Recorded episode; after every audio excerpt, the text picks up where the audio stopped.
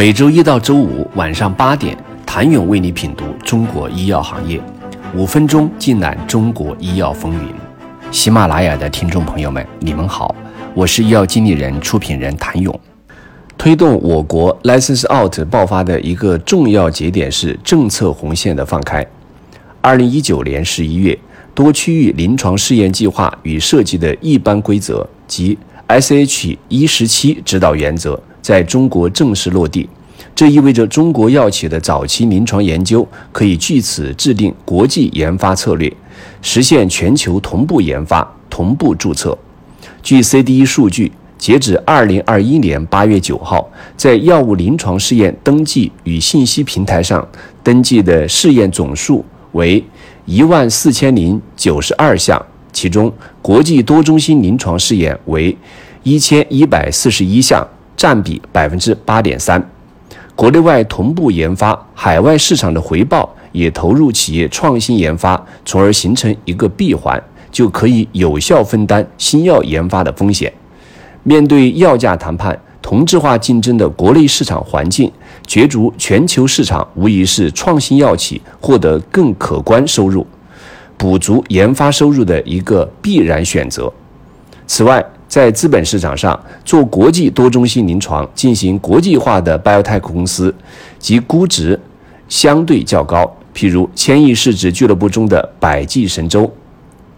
政策放开，资本逐利，license out 成为药企出海的主要道路之一。但 license out 也是一门学问，因为如果前景不及预期，也有折戟的风险。今年四月。默沙东宣布终止此前4.25亿美元收购的昂科免疫的新冠药物 CD24FC 的开发，原因在于昂科免疫还需要递交其他数据来支持 FDA 的紧急使用授权申请。默沙东预计，在进行完补充研究之后，该产品上市要等到2022年上半年。基于试验及法规上的不确定性。再加上重症住院患者可选的药物越来越多，默沙东最终决定终止该项目。这也由此引发了业界的讨论：一方面，企业如何做 license out；另一方面，如何保证自家产品 license out 之后不是被作为备胎，而是被当作宝贝来开发？对于前者，要从立项就开始国际化，海外开发一定要有差异化；对于后者，企业则需要综合考量，首先要看企业目前所处的发展状态，这样的运作是否是一种必须；另外，则是项目的进展情况以及临床数据，现在对外授权是否划算，价格是否满意。有时机选择上，如果企业资金充足，有充分的资本支持，在研项目快速推进，就可以推迟 license out。将产品培养得更好，未来获得更好的增长。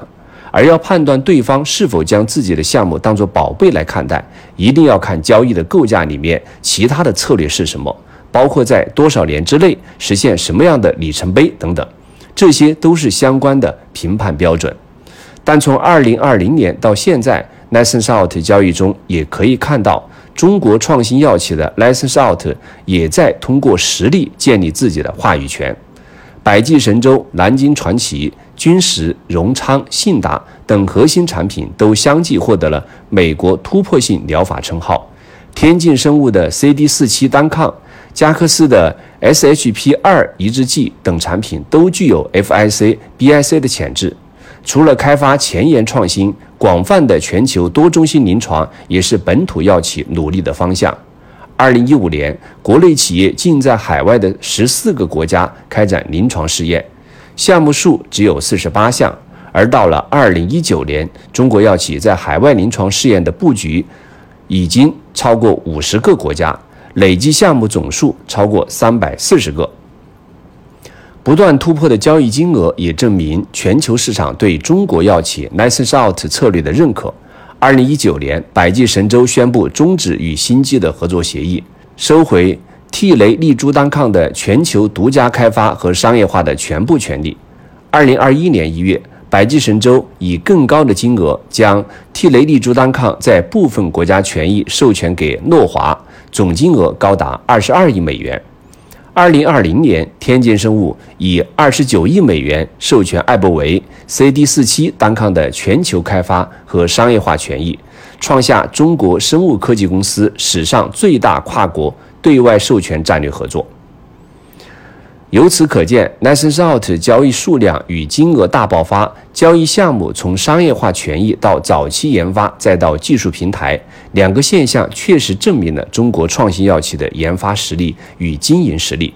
中国的创新正在步入全球前沿，但另一方面，中国药企距离全球头部仍有距离，企业仍需进一步创新，形成差异化，才能掌握更强的话语权。谢谢您的收听。想了解更多最新鲜的行业资讯、市场动态、政策分析，请扫描二维码或添加医药经理人微信公众号“医药经理人”——医药行业的新闻与资源中心。我是谭勇，明天见。